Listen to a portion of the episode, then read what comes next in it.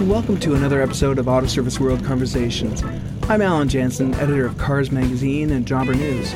This is a podcast that brings you new ideas, comments, and concerns about the automotive repair and service industry, sponsored by SiriusXM Canada. SiriusXM is making it possible for you to offer your customers three months of free satellite radio. If the vehicle is equipped to receive SiriusXM, you can hook them up for free. It's a nice way to say, thanks for having your car serviced here. For details, go to SiriusXM.ca slash for shops. We're also sponsored by the Automotive Aftermarket Parts Exposition, the annual AAPEX show in Las Vegas. Yes, they're going ahead with the show in November. Where can you find the newest automotive aftermarket parts, products, and technologies in action? Well, you'll want to go to AAPEX 2020. It's the year's most popular destination to meet face to face with all of your current partners and suppliers. You can explore the global marketplace of innovation and get hands on training from elite technicians and trainers. Take three days to invest in your future and stay competitive. For more information and to register, visit aapexshow.com. In today's episode, I'm speaking with Todd Hack, Executive Vice President of Sales and Marketing for Mevotech, the Toronto based manufacturer of aftermarket chassis components. Todd has more than 30 years of experience in the aftermarket, having previously worked at such industry cornerstones as Gates and CarQuest, and he certainly had his hands full lately keeping the supply chain flowing during the global pandemic. Todd's in a unique position to see how the threat of COVID 19 has impacted everyone in the industry, from fellow manufacturers to warehouse distributors to his end customers at repair and service shops throughout the continent. I wanted to find out what he's seeing in the market and what he expects to see for the balance of this year. Hello, this is Todd. Hi, Todd. It's Allan Janssen calling from Cars Magazine and Jobber News. How you doing? I'm good, Alan. How are you? I'm very well. I'm glad we got together. Yeah. Normally, uh, you and I would be able to talk together face to face, but with the border closed, it looks like you're stuck in Denver for now. How's that community doing in combating the virus? so Denver's actually doing okay. We we opened pretty successfully, but with the rise in cases in other states, Colorado is actually tipping up a little bit, but overall doing okay. You know, certainly the surges that they've seen in states such as Florida and, and Texas is, is impacting this for sure. Yeah, this pandemic has uh, played havoc with a lot of industries and economies too. I guess the automotive aftermarket is in a relatively fortunate position to have been deemed an essential service right from the start. Would you agree that things could have been a lot worse? No, of course. We we're very, very fortunate, extremely fortunate that we were deemed essential. So I couldn't imagine if we weren't. But you know, obviously, everybody counts in their cars. They go to the doctors and get to work, and uh, so it, it's actually critical. People aren't looking forward to doing mass commuting anymore. They're not looking at getting onto trains and buses, and Mhm. so I think people are interested in driving themselves. In fact, I wonder if that's going to be diminished somewhat because people have been working from home and have realized, hey, I could do a lot of what I do at work. I could do it in my home office. Well, work from home is is going to be here to stay. hmm I think this pandemic has taught us that you can be pretty productive at home, and uh, I think the next generation kids are there's going to be a little bit more expectation for that to be part of uh, getting a job. Yeah, I think you're right. The supply chain has been challenged a little bit. Getting parts to the jobber stores and then from there to the repair shops, it's been a little bit challenged. Uh, how has the virus changed the way you guys operate, um, both in um in sourcing your product and getting it to the market? Well, actually, we were very, very fortunate. We've weathered the storm exceptionally well. We've made a number of changes in our forecasting tools, and we were consciously building inventory. So we managed through because of where we stood with inventory and with our supply base. We really had zero interruptions. Probably a little slow with product coming in, but not dramatic. And we had enough inventory to carry us. And you know, products were landing at the borders. We were able to truck. We got it in, and and our HR team did a fantastic job keeping our facility safe and clean and open.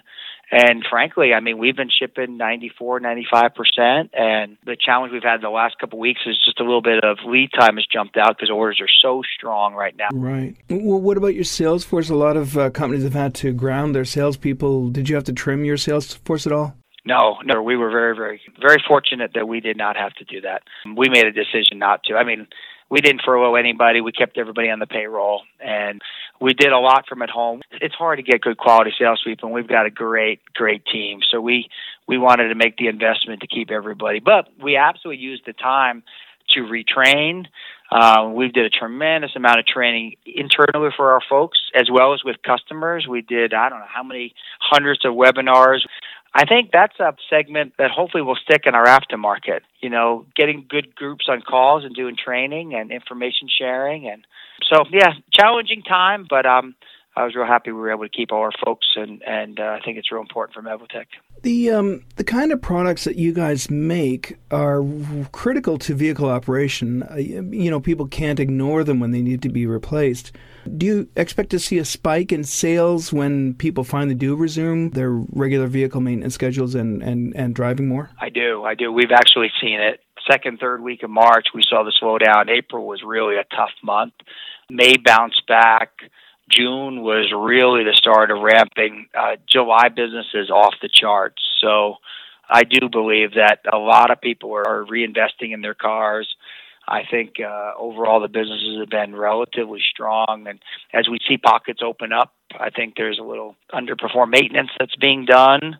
I don't know completely what the second half will be. I don't anticipate it'll be strong, but you know, there's lots of discussion. Is it a U? Is it a V? Is it a W? What kind of recovery we're going to have? Mm-hmm. I'm not quite sure we're a V, but always a little bit concerned about a W if we get a little surge back, if we could slow things down. But so far, I'm pretty encouraged on what we've seen for the year. And I mean, we've got a big gap to close, but uh, the resurgence on business has been really outstanding. So, so with that in mind, do you have any advice for jobbers and repair shop owners who are maybe still feeling a bit of the pinch of constricted sales? Uh, what should they be planning for, and how should they approach the market, and what should they be doing? No, it's a great question. As far as the, the jobbers, I think the biggest value that we drive and the thing that we're pitching more and more and more really is efficiency of their inventories. I mean, there's so many new SKUs coming out. You know, typical jobber. I mean, it's it's dollars and space. I think they're all facing the same challenges of how much dollars they put in their inventory. So having the most efficient inventory is critical. Mm-hmm. Uh, as we all know, getting close to the repair shops, having that part delivered in 30 minutes is really key. So we've done a, a tremendous amount of inventory builds, inventory profiling for our customers during COVID, and uh, it means putting in the best sellers, taking out the stuff that doesn't make sense, and really giving them the most balanced inventory. I think that will be a bigger and bigger challenge for for jobbers.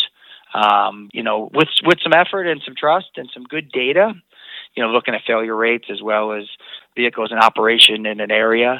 No, I think from a jobber's point of view, that's probably the most critical. Keep on track of the data. Yeah, and he who owns the inventory really is is going to be the most successful store owner. You know, I think a lot of times people think of jobber stores as being proactive. They've got to have the inventory ready and repair shops as being reactive. They've got to wait till the customer comes in and brings their broken car. But more and more, repair shops have to act like jobbers in being proactive, you know, anticipating uh, wear patterns and what the customer is going to need. Uh, so it's good advice for them to step up the inspections and the preventive maintenance aspect. Yep. You know, the repair shop business is, is really critical for everybody. And if you're just waiting for the next ball joint to break, you're probably going to be in trouble. It's the shops that can really drive preventive maintenance, getting in a cycle where you see that car once a quarter or so, where you can really help the consumer. You can spot something failing. You can help build long term relationships with customers. Certainly, it's, it's tough being in a repair shop because most consumers are coming in there if they have a problem and they need to solve it. and They need to solve it quickly. So the pressure for a repair shop it's a very very challenging job. Yeah, no kidding. So now you mentioned uh, recovery as being either a V or a U or hopefully a, not a W. What are you hearing from industry leaders? Do you think 2020 is going to be salvaged at the end of the year, or do you think we're going to see more tough times before they get better? I would say the majority of customers are pretty optimistic.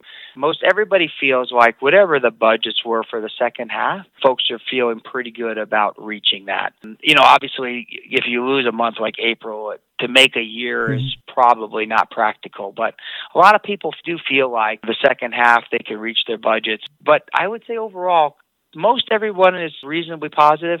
I was listening yesterday Jefferies had a call with a bunch of heavy duty folks, and they were kind of leaning that they were seeing a recovery happen at late Q1 or in early Q2 of next year.